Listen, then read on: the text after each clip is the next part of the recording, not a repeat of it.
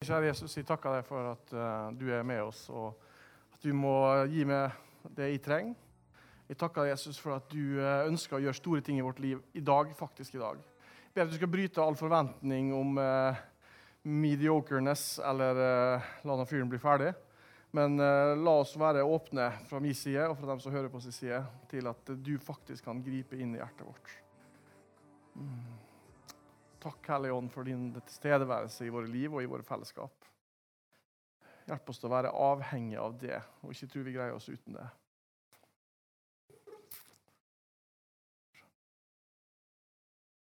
Mm.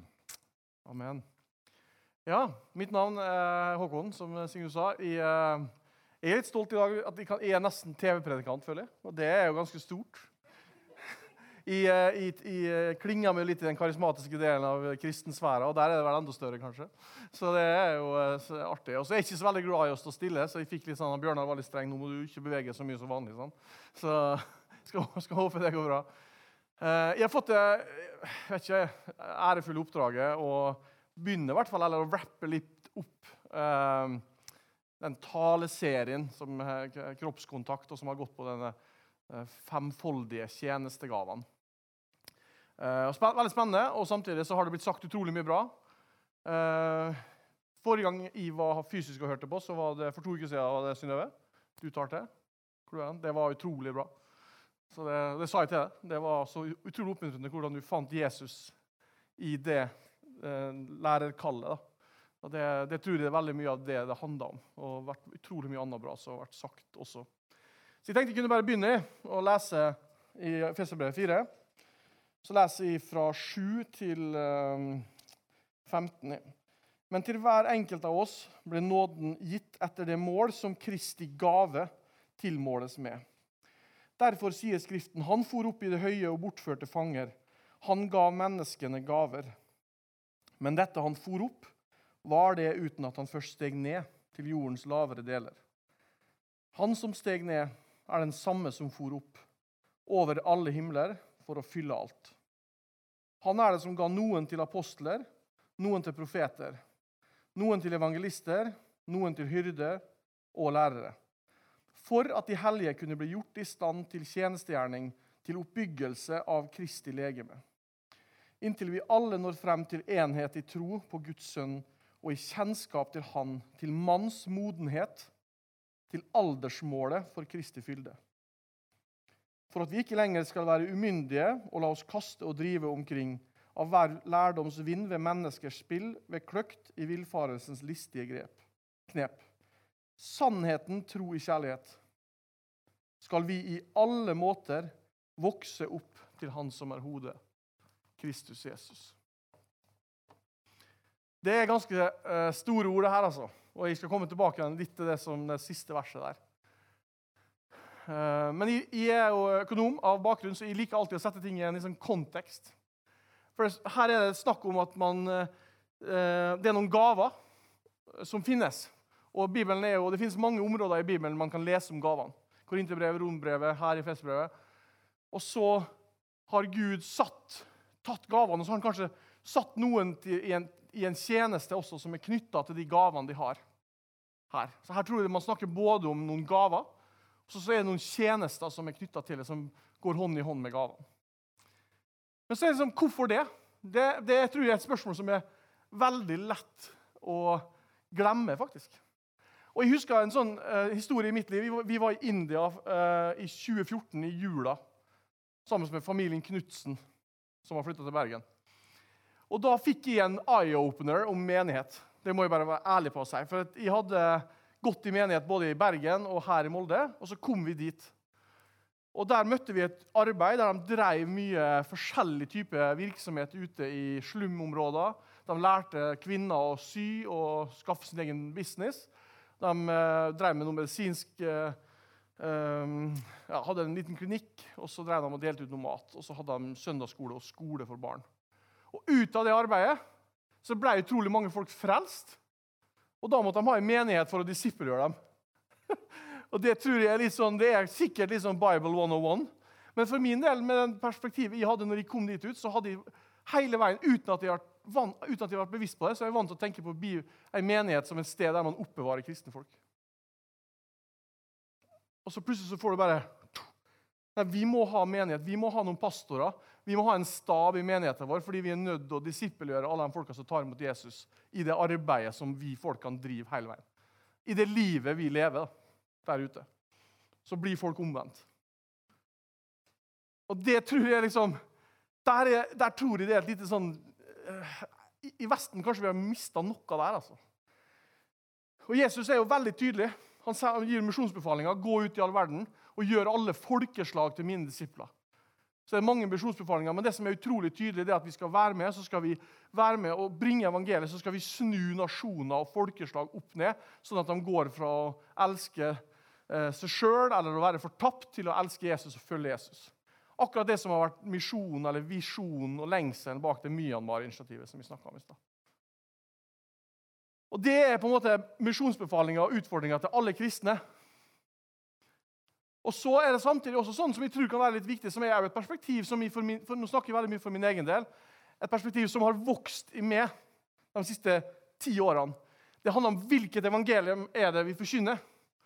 Er det evangeliet om å be ei bønn og komme til himmelen? Eller er det det evangeliet som Jesus hele veien snakka om? Det var evangeliet om Guds rike. For Jesus han snakka ikke så veldig mye om the sinner's prayer. Han snakka selvfølgelig om at hver den som bekjenner mitt navn, skal bli frelst. Men han snakka om at han forkynte et evangelium om at Guds rike er nær, og det er tilgjengelig nå. Og i et rike, Han snakka om et kongedømme. I et, I et kongedømme så er det en konge. Og den kongen han setter agendaen i sitt rike.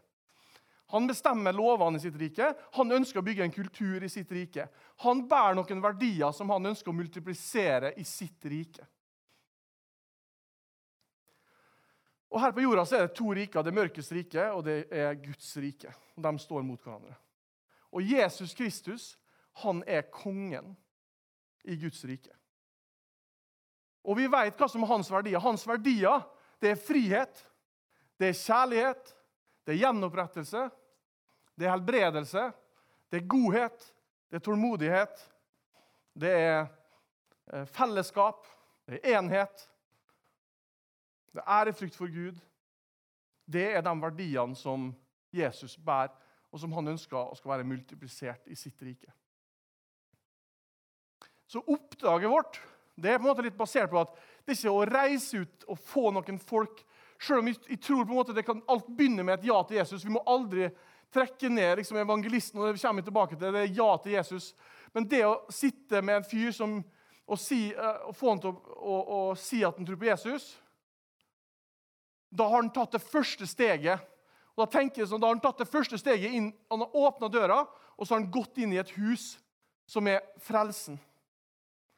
Og Da tenker jeg at det å si ja til Jesus det er det første steget inn i Guds rike. Men i et hus er det veldig mange rom. Og Der kan han få lov å gå inn og så kan han på en måte få erfare hele huset.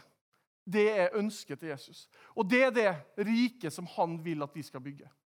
Så Når vi snakker om de femfoldige tjenestegavene, vi snakker om det å bygge menighet, så er det hele veien i en kontekst om at vi som tror på Jesus, vi skal bygge Guds rike der vi er. Og For at en menighet skal fungere, for at vi skal være istandsatt til å gjøre det oppdraget som han har gitt oss, så trenger vi utrustning på ulike nivå. Og Det er jo det vi har snakka om alle disse søndagene bakover nå med lærere, profeter, hyrder og alt det der. Det er fordi at vi skal greie å gjøre det som Jesus har kalt oss til å gjøre. Og Han sa det jo rett ut når han skulle fære. Han sier at det er bra for dere at de drar, for nå kommer talsmannen. Han skal lære dere alle ting. Og Jeg la en gang ut en, en, post på Facebook der det står det I India så er det 600 000 landsbyer. Så hvis Jesus hadde begynt den dagen han egentlig skulle vært korsfesta, så hadde han isteden gått og besøkt én landsby i India, og så hadde han tatt en annen landsby neste dag, så hadde han vært ferdig med India i 1750.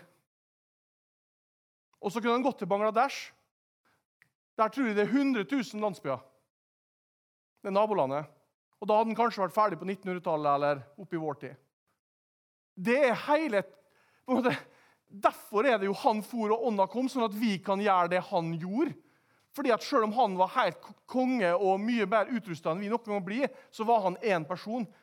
Og der, der, han var, der var Guds rike, men der han ikke var, da, så var det noen andre som måtte representere Guds rike.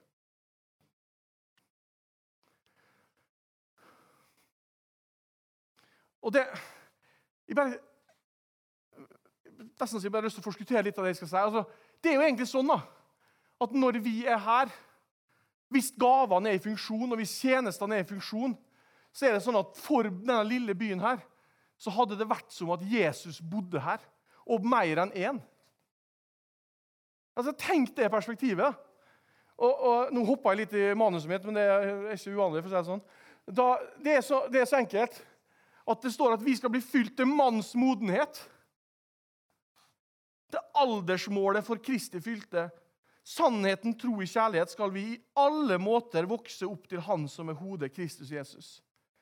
I Efeserbrevet 3, 14 eh, utover, så er det en fantastisk eh, bønn som Paulus eh, ber, som revolusjonerte livet mitt i 2010. Og Der står det at Kristus må bo ved troen i deres hjerter, for at dere rotfestet og grunnfestet i kjærlighet, sammen med alle de hellige, kan være i stand til å fatte hva bredde, lengde, høyde og dybde her er. At dere må kjenne Kristi kjærlighet, som overgår all kunnskap, slik at dere kan bli fylt til hele Guds fylde.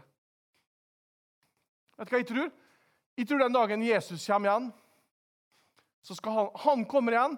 Den dagen han kommer igjen, dette er min tro, og den tror jeg er Bibelen forankra, skal han finne en menighet som er han verdig.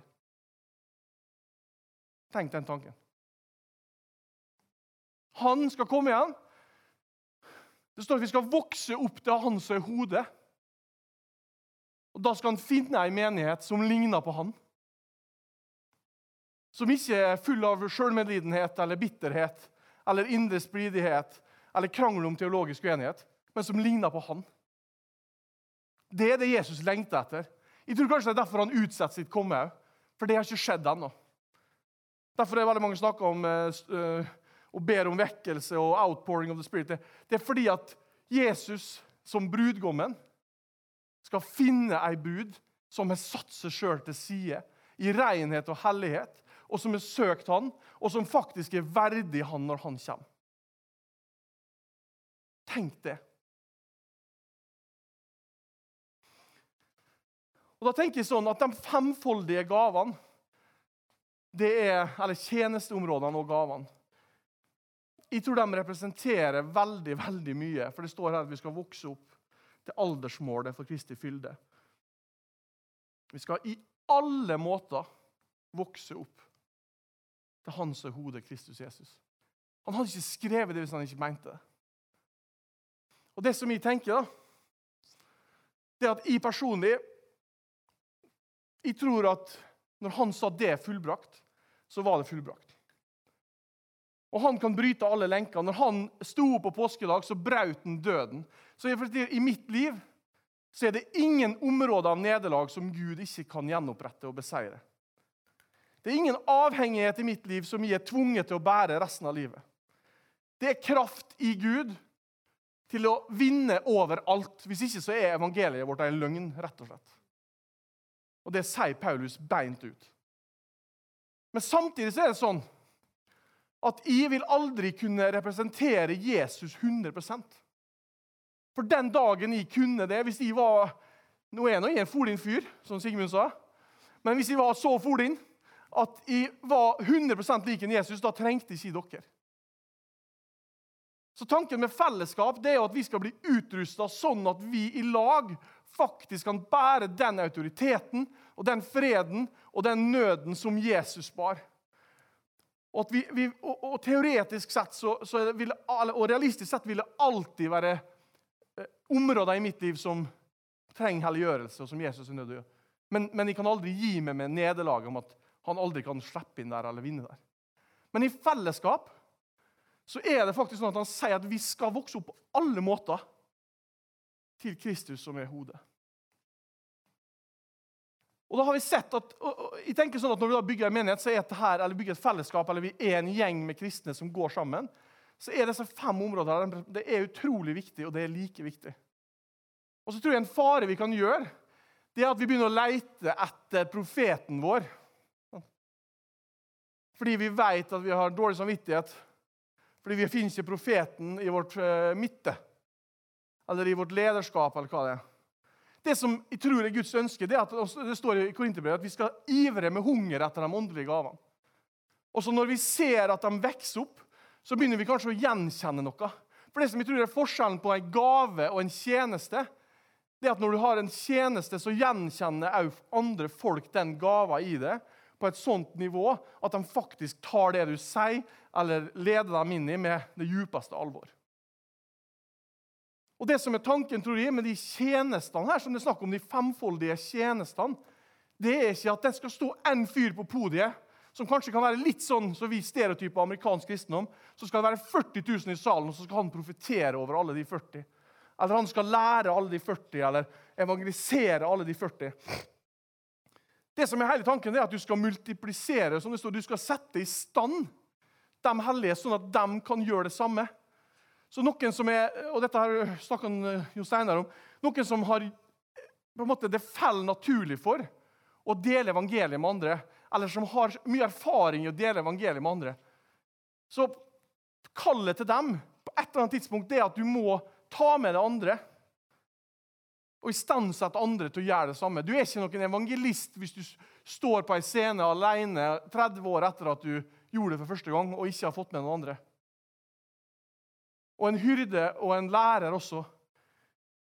Det handler om at vi skal istandsette for at de hellige kunne bli gjort i stand til tjenestegjerning, til oppbyggelse av Kristi med, inntil vi alle når frem til enhet i tro på Guds sønn.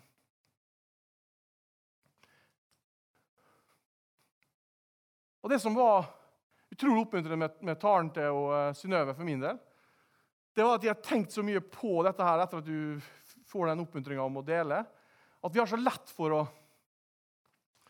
putte menneskelige erfaringer eller referanserammer rundt en del av de gavene eller tjenestene.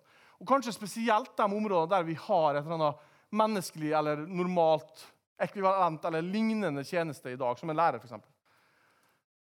Men det som, det som, på en måte, jeg tror alle ting som en skriver om her, det handler om at det er Jesus som er i sentrum. Det handler ikke om at jeg skal finne ut om jeg er apostel eller har profetgave, men det handler om at jeg ønsker å bli lik Jesus. Og så vil Jesus forløse ting i oss, og vi kan òg ivre etter det. Og det som er case, at Alle har fått Den hellige ånds tro på Jesus. Den hellige ånd bor i oss. Det betyr at vi har tilgang til hele Gud.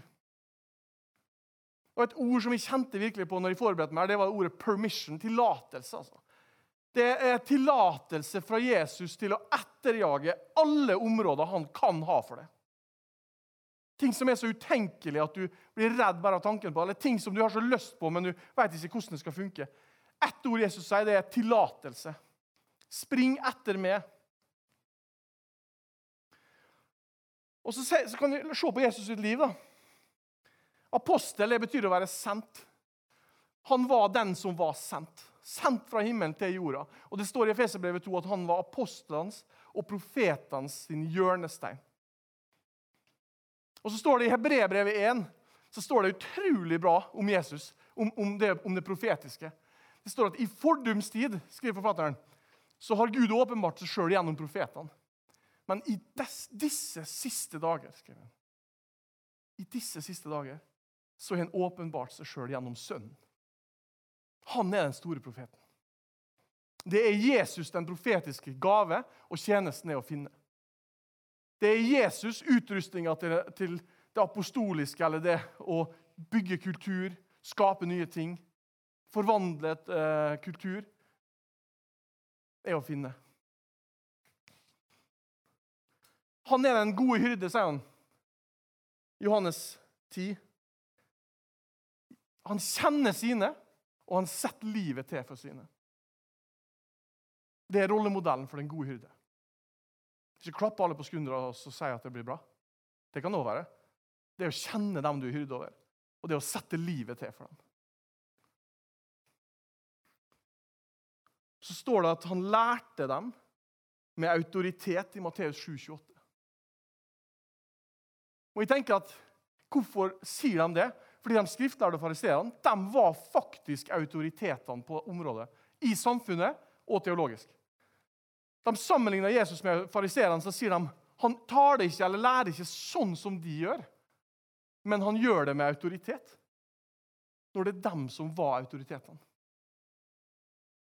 Og Der tror jeg det finnes kanskje litt mer visdom i det engelske ordet faktisk, av authority og author. For author det betyr forfatter. Og det er noe med det som jeg tror, da, det er at når de, når, i et religiøst liv så blir autoritetene det er folk som kopierer det andre har gjort.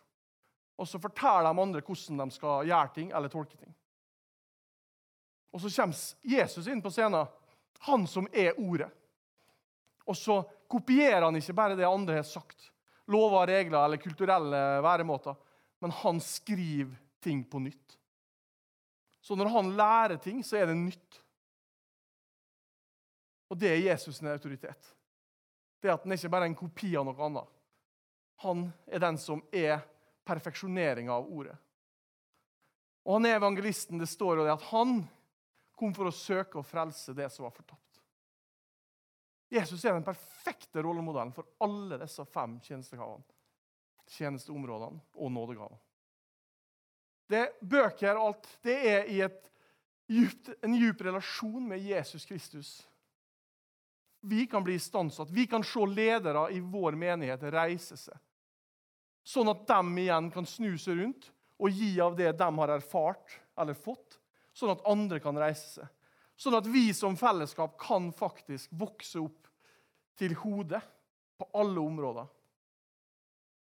Så, det, det, som kanskje var litt frustrerende med å bo i Lille Molde, det er liksom Hvor er de hen, de fortapte?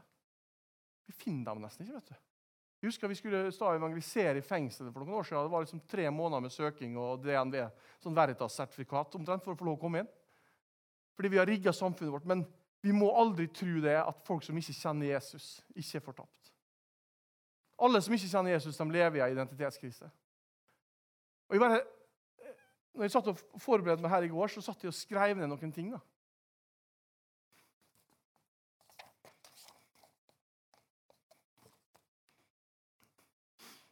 Hver eneste fredag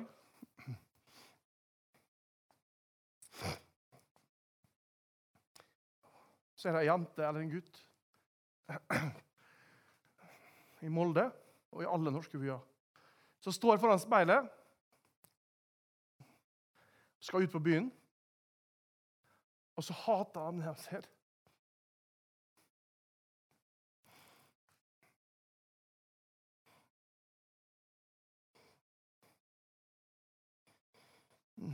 Nesten hver uke i Molde. Sorry.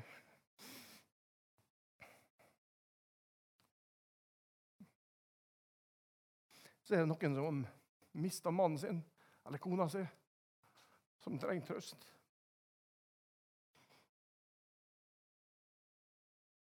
Ja, Hver uke er det noen som får vite at de er syke. Det er folk som er bundet av synd, som lever et liv i lenka, som er full av bitterhet.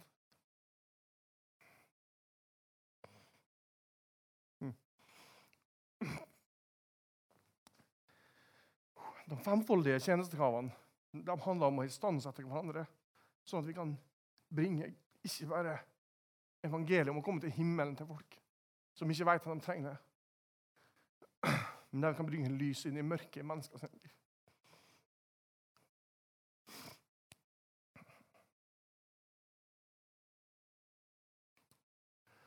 Jeg leste en historie en gang om ei jente, eller ei dame som heter Amy Carmichael. tror jeg heter. Og Hun var misjonær i uh, India. Og Hun tok med Hun hadde hatt ei andakt der hun hadde lest uh, ut fra brevet i Johannes' ombaring til menigheten i Laodikea. Der han sier at de, dere tror dere er rike, men dere er fattige og nakne. Og så sier han, 'Kjøp av meg gull som er lutra i ild', sier. Leser hun i det.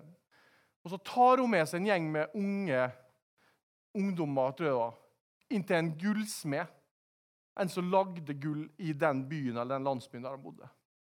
Og Det som, det som eh, historien forteller, det som de lærte, det er at når gullsmed For det, det som er tanken her, er at gullet skal komme fram. Og sånn at du kan bli rik, står det i brevet. Og Så kunne gullsmeden fortelle dem at han tar en, en, en klump med malm og så putter han inn i ilden. Og så begynner det slagget å, å sive av. Og Så tar han ut igjen, og så ser han på han, og så ser han at nei, han er ikke varm, han er ikke fin nok ennå, så vi må ha han inn igjen i ilden. Og Hver gang han putter den inn i ilden, så skrur han opp varmen. Så tar han den ut igjen, og så ser han at den fortsatt ikke er sånn perfekt. Og så tar han den inn igjen i ilden, skrur opp varmen enda mer. Og så spurte hun, hun Carmichael spurte hun han gullsmeden hvordan vet du at den er bra nok. Når vet du at den har den renhetsgraden som kreves? Så sier gullsmeden når jeg kan speile meg sjøl i, gull, i, i, gullet. Når jeg kan se mitt eget speilbilde i gullet, da vet jeg at den er så ren som den skal være.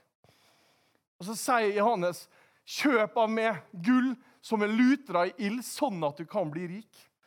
Det Gud ønsker, det er at han skal kunne speile seg sjøl i oss. At vi skal være det gullet som er lutra i ild. Og Det er prøvelser, det er motstand og det er bekjennelse. Det er å reise seg opp igjen og prøve på nytt. Og La skammen ligge, og la nederlaget ligge, og fiaskoene ligge. Så er det å reise seg opp igjen og så er det å søke Jesus på nytt. Og så bli mer lik han. Og så På et eller annet tidspunkt så begynner vi å ligne, så begynner vi faktisk å skinne han tilbake. Så kan ungdommene få vite at de er perfekte. Og folk som er ensomme og har mista mannen sin, kan få møte noen som kan trøste dem.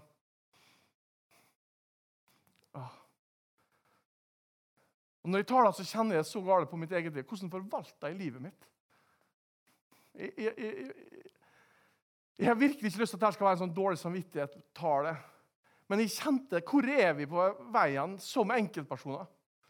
Og det i fellesskap utgjør det fellesskapet, altså menigheten vår. Søker vi Jesus, eller går vi på kirka fordi det er kult, eller, eller fordi det er artig, fordi vi møter kjente folk? For at vi ønsker å være trygge og ha en billett til himmelen? Eller ønsker vi å bli gjort mer lik Jesus og få en hellig provokasjon, at ikke på vår vakt skal djevelen få raljere rundt i vår by?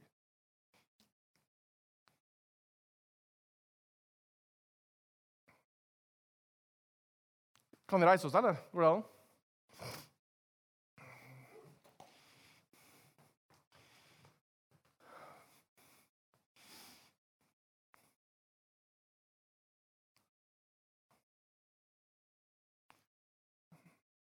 Ja, jeg takker deg, Jesus, fordi at du er herre og mester. Den perfekte apostel og profet, lærer, hyrde og evangelist fullt utrusta, 100% fylt av Gud. 100% perfekt rollemodell for oss. Hjelp oss, Jesus, til å omfavne det på nytt igjen i dag. Jeg kjente så galt på det bildet når jeg ba for møtet her, at hvis du mista synet av målet bare én grad, to grader så på en, uke eller en, en, måned så er det ikke så lenge, men hvis det går fem år, så har du kommet veldig langt unna. Så jeg bare ber i Jesu navn at du må hjelpe oss å få satt blikket tilbake på det, Jesus. Der du blir den eneste som betyr noe for oss. Der du er vår Herre og vår Frelser og vår Mester. Der det er du som konge og ditt kongerike som er øverst på agendaen i vårt liv. Der det er dine verdier og din kultur vi ønsker å multiplisere. Og Der det er din nød. Du som kom for å søke og frelse det som var fortapt. Så sier du samtidig til oss, sånn som Faderen har sendt meg, sånn sender jeg dere. sier du. Gi oss nøden for dem som ikke kjenner det, inn i våre hjerter, Jesus. Vi ber i Jesu navn at du skal tilgi oss for at vi har mista blikket, dem som har gjort det, på det, Jesus. Så ber jeg samtidig om at du skal bare gi oss den fantastiske glede av det å vite at når vi har bekjent noe, så har du tatt det, så har du kasta det vekk, så har du glemt det lenge før vi omtrent har sagt det. Og så er det ingenting vi har tapt, Jesus, for alt det å vinne i det. Så vi bare bryter skam og nederlag, tap, frykt for å bomme igjen eller for å bli med på noe som ikke var så bra som det skulle være. Bryter Jesu navn, så sier vi du er herre og mester, du gjør alle ting nye. Du kan gjøre alle ting nye i mitt liv, i alle våre liv, i vår menighet og i vår by. Vi er på vei ut av en pandemi, kjære Jesus. Det neste tiåret etter pandemien La det få bli ditt tiår her i Molde. Jesus. La ikke ting få være noe som var, og Jesusvekkelse og andre ting. Vi vil ha det på agendaen. Så vil vi være lutra i ild, sånn at du kan speile det i oss, Jesus, som menighet og som fellesskap. Og at du finner en menighet som er verdig det den dagen du kommer tilbake.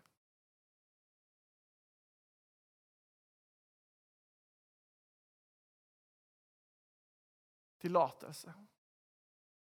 I Jesu navn så bare gir jeg alle tillatelse til å springe helhjertet etter Jesus. Uten å være redd for jantelov eller hva folk vil tenke, eller hva var det du holdt på med i fjor og skulle begynne på igjen. Bare sier Jesu navn. Jesus er tilgjengelig, og han elsker det, og han elsker ditt initiativ.